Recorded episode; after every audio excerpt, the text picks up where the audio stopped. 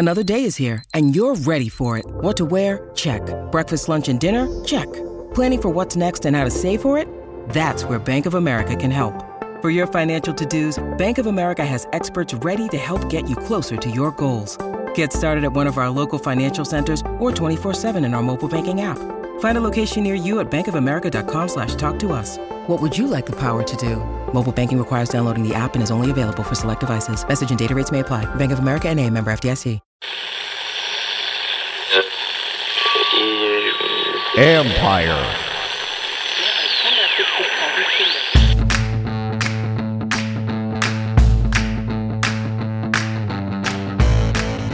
Hello and welcome to my podcast. Do me a favor, subscribe to the John Keim Report wherever you get your podcast. You're watching on YouTube, hit that like button, hit that subscribe button. You can find us there as part of Ampire Media. That's A M P I R E. Always much appreciate when you tune in. And again, you can always read my work on ESPN.com. So there you go. So today, Thursday, another training camp wrap up practice report. So today, a much lighter day. Yesterday, they went two and a half hours, but today, was a lot about correcting mistakes that have been made over the last couple days. So they went pretty hard for three days, back to back days in pads, and they run a higher volume of plays in those practices than they than they used to. And I told you on on Wednesday they went for two and a half hours in the pads, and so it was very physical. So they wanted a lighter day, but the reason why they also wanted, and this is another Bieniemy uh, impact, is because they wanted to go over and correct a lot of the stuff that they had seen during the last couple days and just going over some plays to make sure they get it down right. So you're watching the uh, number one offense work against like the backup defensive players and the defensive players are, you know, it's almost like a scout team situation because they're kind of, they'll give them the play card and they'll show what they need to do because they want to give the offense a look against with a particular play against a particular look so they could work on that and something maybe they messed up the other day. And it's one of those things that, again, this is something that, and I was talking to Ron Rivera afterwards, like this is something that that Andy Reid did in Kansas City and in Philadelphia. So it's a carryover from that, but it's because of Bieniemy being here and and they gives them a chance to again go over some mistakes. Bieniemy has been pretty good based on what I've heard, at correcting these mistakes during the practice, and also gives the defensive players the same ability to do that as well. So that's a lot of what they were doing today. And you know, I go back to that higher volume of plays, and and so when we were talking, to, a couple of us were talking to Logan Thomas after practice on Wednesday about the higher volume, and uh, Nicki Jhabvala wrote a story in the Washington Post about you know how there's not much standing around anymore in practice. And and you know you're still going to see it because you can't have everybody out there all at once. And if there's a group if there's 11 on 11 you're going to have guys who will be on the sidelines. But by and large there's always something going on.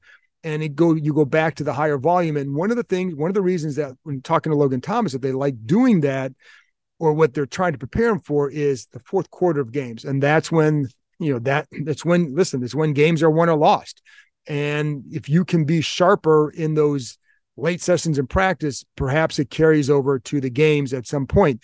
As an example, in that practice on Wednesday, they had officials here for the first time. The offense had five false start penalties. Now, I don't know that was all the first string offense, but the offense in general had five false starts. The defense had three face mask penalties, face mask penalties during that period. So that's could be a direct result of getting tired, getting worn down. But the more you do that, the better you can condition yourself for the game. So that's why you do it now. And it's why I think that's that's part of the philosophy is to kind of get you know, some of it is just throwing a lot at them and getting things done and, and practicing with a different sort of tempo and urgency. But also the offshoot is conditioning them. There's a conditioning aspect, but it's also conditioning them physically and mentally. Because if you can't be sharp in the fourth quarter, you're going to struggle to win games in this league. So now you know about that. With Sam Howell, part of the key, you know, we talked a little bit, a lot about how he did not look sharp on Saturday been talked about, you know, by almost too much because there's a ton on that kid, right? And listen, you're starting, if you're going to be a starting quarterback in the NFL, you're going to get a lot placed on you. But to me, the whole thing is it's progress and how do you respond? And, and Howell responded with a steadily solid week. And it you, Monday was better than Saturday, Tuesday was better than Monday, and Wednesday was better than Tuesday. And so that's what the coaches are also looking to. Keep in mind, it's not where Howell is at now, it's where they think he can get to. And that's what you always have to keep in mind when you're going with a young quarterback. We know what Jacoby Brissett offers, and I think he's been a I think he's a valuable addition here because in case Howell can't do it, or in case if they don't feel confident in him, you have a veteran you can turn to and a veteran who's played game played in games, has experience, and can go out and run it, you know, just like he's run it many times before. But with Howell, what they're looking for is it's also it's always about decision making. It's not just did you complete the pass or not. It's why did you go to this receiver? Because over time, the things that will win in this league are good decision making, uh, good habits, right? So, and I, I jotted down in my notes Kirk Cousins, and I and I was talking to someone about this today. Cousins came in as a fourth round pick. Is he was he dramatically more talented than Sam Howell coming out of college? No, and in fact, you could probably make a, a case the other way with Howell that if you know, I think Howell was probably his probably has more talent. The one thing they share though is they work and they work on the the important aspects of the position that knowing the coverages, knowing the reads, knowing the defense, et cetera. When Howell was a freshman, uh, you know, early in his tenure at North Carolina, he was already looking at NFL defenses because they knew the kid had a shot to get to the NFL. That stuff translates. That's why Cousins has lasted, whether however good you think he is. The guy was a fourth round pick who's made a ton of money and is a has been a quality starter in the NFL because of how he worked. It wasn't about physical traits, it was about how he worked. Too often people get caught up in physical traits. And I think there's a lot of other things that matter at the position, including maturity. It's something Howell has. I think the work ethic, something Howell has. Now, you also have to have the good arm talent, you have to have skill. That's all that's there. And even, you know, and I again I'll go stick with Cousins. Cousins had a natural had a progression and it took him a few years. So that's why I say with Howell, I think he can get there it's just a matter of when. We don't know that answer yet. But, anyways, in camp, what they're looking for with him is again the progression. And then also when he when he when he makes the throw, where is the ball? Is it front shoulder, back shoulder? Is it in front or behind the receiver? Because if it's behind, then you're going to look at, well, why is that? Is it the feet? And a lot of times it has been the feet where maybe his shoulders turn, but his feet aren't. So is they want the feet moving in sync with the eyes. That's footwork. That's detailed footwork. And when you get that, you get more accurate throws. And so that's what they that's one of the things they saw yesterday was more lining up of the feet and the eyes and that led to again more accurate throws. Sometimes you're going to be off a little bit and sometimes sometimes it's because quite frankly because the defense is on a side so you have to throw to a different shoulder that might look like it's off but it's really giving the receiver a chance to away from being hit or turning up into maybe a better lane. Jacoby Brissett, I think, has been really good at that as well, especially in the red zone. And you see Brissett throws a ball that really, I think, uh, gives the receiver the only chance of the ball, especially like some, some stuff over the middle to a bigger guy. Does a good job if the if the backer is on the on the outside shoulder. Does a really good job of throwing it low into the inside and that's something with again with how though what they really when you so when you start when we start seeing them in preseason games etc look at the feet and the eyes if the feet if the eyes are moving to the left are the feet moving with them? Because if they're not and the throw is off, that's something they need to correct. And and it, you know, and then or is it because he's getting to his reads too late? So that's another thing. But again, they saw the steady progression. And again, uh, in it's what I said is how do you respond to a tough day? I think he did a nice job. So, and one of the, but it's but you shouldn't be surprised by that because one of the strengths of Howell is that he doesn't let anything disturb him, and he was like that as a freshman at North Carolina, and he was like that as a junior at North Carolina. He was like that last year, and he remains that way. And it's a good attribute to have as a quarterback, especially when you know you're going to make mistakes, and he is. And again, what you what they have to hope is that those mistakes don't kill them, that he can learn from them and grow and develop with this offense. And again, I always tell you, it's got to get some help from that offensive line, and so we'll see what happens there. But that's that's one thing I wanted to talk about with with Howell and Again, it's not where he's at now. It's where can he get to? That's going to be the key. There's a couple things, and it's you know it's funny because I was I didn't jot this this did not jot this down. Boy, why was that so hard for me to say? I didn't jot this down in my notes, but one of the things that's been gratifying for me as someone who's covered this team for a long time is seeing and hearing from former workers who, who worked for the Redskins football team, commanders, whatever, eh, long, some of them long ago, that now feel like they can come back and be a part of the organization again. Maybe not so much working for them, but just coming out, going to games. And I've heard multiple ex employees who feel like they now want to go to a game. And I saw one today, Bob Baker, who used to work for the franchise back in public relations a long time ago eh, when, when Dan Snyder first came on board.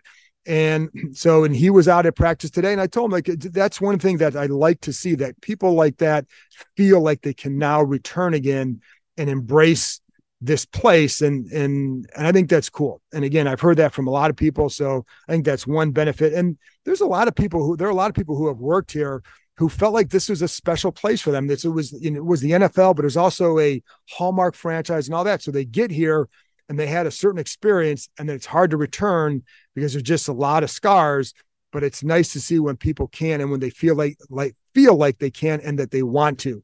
And you see that from a lot of fans too but especially those co those ex-workers i think that's been nice to see when you need mealtime inspiration, it's worth shopping Kroger, where you'll find over 30,000 mouthwatering choices that excite your inner foodie. And no matter what tasty choice you make, you'll enjoy our everyday low prices, plus extra ways to save, like digital coupons worth over $600 each week. You can also save up to $1 off per gallon at the pump with fuel points. More savings and more inspiring flavors make shopping Kroger worth it every time. Kroger, fresh for everyone. Fuel restrictions apply.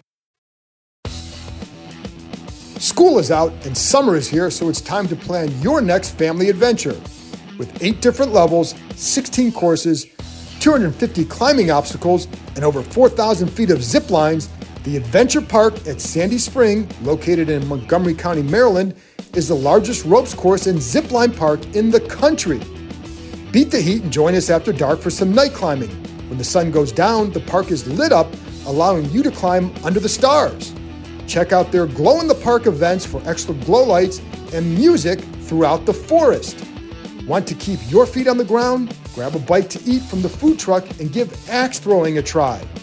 Perfect for first timers or experts, their projector systems allow you to throw at traditional targets, play tic tac toe, connect four, or even hunt zombies.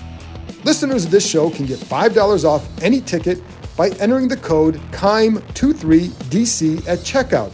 That's promo code KEIM23DC, K E I M 23DC.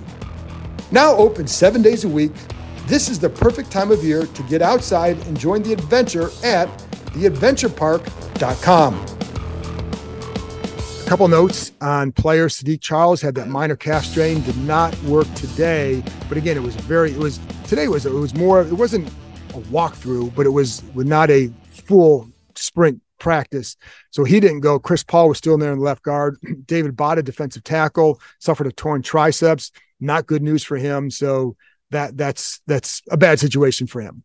Anyway, one person asked me about Ricky Stromberg. Want to know where has he been at, or what what's how's his update? Uh, he's been working with the twos and the threes. Initially, he'll usually start off with the threes. Tyler Larsen and he split time with the twos. Occasionally, he's going to get some work with the ones, and you have to give him that. He's a third round pick, and he's probably going to be a guy that if something happens at Gates, he may have to go in there. And so he's uh, now how well he's doing. It's it's it's hard to say fully, but one of the things you see is like he probably needs to improve his strength a little bit. That's one thing to work on, but fundamentally, it looks pretty solid. And so I, you know, I think he's a guy that can help them if he has to go in and play at some point this season. But I think the hard part with him is that he is there's a lot of talk about position versatility, and that's not something that is really in his in his in his uh, uh, resume right now. So, and that's not how they view him as a guard. So they view him as a center, and that's why a guy like Tyler Tyler Larsen may have to stick around because when you look at when you look at the offensive line and the backups, it could be a pretty inexperienced group because you, let's say they keep ten offensive linemen. Well, three of them are going to be either Chris if Chris Paul doesn't start, Chris Paul, Stromberg, and Braeden Daniels. So you have two guys who are rookies and another guy who is, you know, only in his second year. That's high, a, a lot of inexperience. And then you Cornelius Lucas, veteran. And so then if you keep a fifth one, you're gonna need a, you're gonna want a guy who can play center guard eh, or at least guard in some way. So could that be Tyler Larsen? That's what I would assume right now because he he can play guard. Nolan Laufenberg can play both center and guard. So those, you know, those are some guys that you'd have to watch, but that's that's it's going to be interesting what they do with the backup offensive line, and it may be why you have to keep 10 instead of just nine. Now you can also keep a few guys on the practice squad and be okay, but I think on that active roster, you, you you're not going to expose a third. You're certainly Stromberg's going to be on there, but you're not going to expose Braeden Daniels to the practice squad because he's a fourth round pick, right? Um, and you're not going to you're not going to certainly not going to put Paul in there. So you're going to want a couple experienced guys because of that inexperience. I'm going to get into some other position things, but one of the things I think you guys should do if you have a chance is I don't know if you saw this, but the the interview that Terry McLaurin did with the Pivot podcast, which includes former uh, Washington safety Ryan Clark, just a very insightful interview with McLaurin. I think it gives people an ex- I think you guys know this, like you know how he's been. And I think one of the things I like about this interview is it give gives more people outside of Washington a chance to see what kind of guy this that McLaurin is. And and he's, you know, I think he's the real deal, right? And I but the the the reason why I enjoyed is because it, it's a little bit like how I feel when we talk to him. We get these really good answers. And I thought they were able to go pretty deep with some of their questions and answers. They had a long time with them. I also think they there's as ex players, you sometimes come from a different perspective that lends itself to good discussions. But also with McLaurin, he was very open about his therapy. It's something it's something he briefly mentioned one time, and I talked to him about it later in the year. That was very interesting and why he needed it, how it helped him, and and he's very humble. And I think that that is not an act because it's who he is. I think part of it is the way he had to earn a scholarship at Ohio State, the way he had to earn playing time at Ohio State. Then he comes here as a third round pick. He's always had to come in somewhere and prove himself. I mean, I was just talking about that with someone today. They genuinely thought he'd be a good backup receiver and a great special teamer when he came here. And he's never been a special teamer because he was a really good receiver right away because he saw he could do it. But he's also someone who's you he knows how to work he knows what kind of work he needs to do to get from point A to point B. And he's humble enough to know that he has to do all this work to survive and to succeed in this league. And the funny thing is, now you look at it, now they're asking him, Hey, are you a top five receiver in the NFL? And he thinks he's close, but he's not. He's a top 10 guy, but not top five at this point. But can he get there? He feels confident. And the one thing that they also talked about is you get that quarterback then you can get in that top five because now you're to you're to have a lot more production than you ever had before, and that's to come back to Sam Howell, right?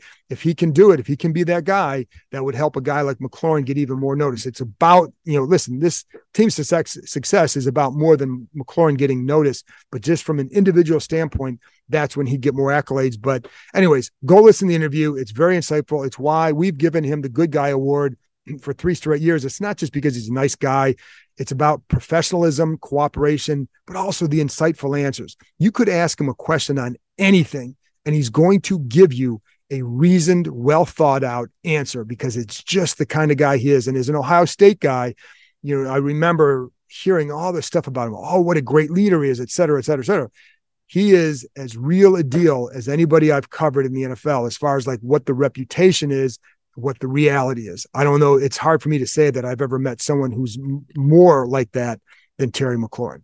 So, anyway, let's get back to the roster. A couple things. One of the things that Ron Rivera talked about on Thursday was we asked him about some of the big improvements overall, some of the little things, not just like he talked yesterday about guys staying after practice and helping each other. And that's big. That's very big. There's also other things too. And one of the things he said was improved communication. And it wasn't just and it wasn't just about like the secondary, the defense. It was offensive linemen. It was other guys taking more vocal roles. But he also pointed to the secondary, and that's important there. And we saw it too. And I've talked about this. I've seen it. You can see guys who get their get the coverage scheme a lot better, and that makes makes a big difference. So one of the stats I went back and looked. Where were they at? And I just said, okay, plays given up of 30 yards or more last year. So in the let's see, through the first eight games last year, they gave up 14 pass plays of 30 yards or more. That led the NFL. That was that, that was the worst in the NFL, I should say. That was to me a result of communication, William Jackson, also some other young guys playing, Cam Curl not playing, all a result of that. Well, in the last from week 11 on, they were 14th. Now, is that great? No, but it's a hell of a lot better than what they were the first 10, certainly the first, certainly the first eight weeks and even the next ensuing weeks. So 14th overall, that's middle of the pack. I think they should be better than that this year. Some of that's going to be about the offenses you play, but even in practice, what you you don't see a lot of just breakdowns, right? And you would see that before, but you don't. You're really not seeing it as you're not seeing it a lot now. So I think that's, but that goes back to improved communication. Also, second year in this defensive coverage system, fourth year in the defense. I know you've heard me say that a lot, but I said it again because it's important to know. But it does start with communication. I think the communication is helped by you. You they have done a they still need work on that offensive line, but they've done a good job, I think, compiling this secondary and getting with the right kind of guys to play in this system that's smart, that's communicative, and and some talent. So, you know, I think again, St-Juste, Forbes, those guys are talented. Quan Martin, I really like them. Another thing, special teams. One of the things that I like to start looking for at a certain point in practice is who's playing on all the special teams units. And if you remember, two years ago, I know Troy Apke is, is like everybody's player that they want to see they don't want to see on the roster. But I kept telling you a couple years ago, and it wasn't just me, but I certainly saw it. Like he was on every special teams unit, just about. That's a great clue as to who's going to make the roster. Now it's a little bit early for that because you got to get through a couple preseason games, get through that Ravens practice. But so who's out? Some guys out there now. Milo Eifler um, with has been with some of these groups. Uh, the cornerbacks, Rachad Wildgoose, uh, Tar Castro Fields just guys that I think are guys to watch for one of those last roster spots. And Dejon Harris also in that group. There's but there's a few in there, and um, you know, I think that it's something just the Bears watching. Not quite yet, because again, let's see some games and then you start to shuffle it out. But it is always something that provides a clue for what guys might get some of those last roster spots. And I tell you what, the defensive backfield is going to be very interesting because right now I had 10 of them making the roster going into the camp. It wouldn't shock me if 11 defensive backs make it, then who is, or, and if that's the case, who's out elsewhere? Or if you only keep 10, who's out? Because it wouldn't shock me if they kept six corners with Wildgoose or Castro Fields or between those two and then um, Christian Holmes. Right now, you're keeping one of those, one of that group, you know, because I think Danny Johnson will be on there. I'd be surprised if he's not and then you have the top three. So there's four. And then, you know, is there's a fifth? It's which there would be. So it's a Wildgoose. is it Castro Fields, is it both, is it Christian Holmes? And then with safety, you have Butler, Darrick Forrest, um, you have Cam Curl, and then you have Quan Martin, who would count as a safety, even though can play, he can play either spot, obviously slot and all that, and Jeremy Reaves, But you know, so would you know that's that's a it's going to be interesting what they do in the secondary. But more time to talk about that down the road. And also, I think at receiver. So right right now, receiver, the top you have the top three, then you have Dyami Brown, and then who are the fifth and sixth guys? Because I think they will keep six. And when I look at it right now, if I had to guess right now, it would be Byron Pringle and Dax Milne. Then you have a guy like Kaz Allen, guys like Marcus Kemp, who's got special teams ability. Kaz Allen could be a returner. But we got to see what he can do from scrimmage first. And and they they place a great deal of value on securing the ball as a punt returner above everything else. Don't lose the ball. And uh, while you want to get the big play, the first thing to do is secure the ball. And I think Milne right now would be more apt to contribute from scrimmage from scrimmage than a guy like Allen. But let's see what happens in the preseason because Valence snaps off a few long runs. Going to be hard to expose him. If not, then you can put him on the practice squad and have him around. And I think that's right now, that's what I would guess would happen. But we'll see what happens over the course of time. And then Mason Brooks is another guy, undrafted free agent, offensive lineman. Talked a lot about him the last two days. So where where does he fit in? And you know, Ron Rivera was asked about him today and said that um, still has a ways to go, but he's but he's certainly off to a good start for a guy who's undrafted. But he, you know, I think he's a guy and again, I go back to the offensive line backup and experience, which is why it might be hard to keep him because if you kept him and you have Daniels and then Stromberg and Chris Paul, that's four very inexperienced backups. And you then you'd have a fifth, which would probably be Cornelius Lucas. You need to have someone else who's got a little bit more experience on that interior. Um, and that's why I think that a guy like Brooks might open up on the practice squad, but we'll see.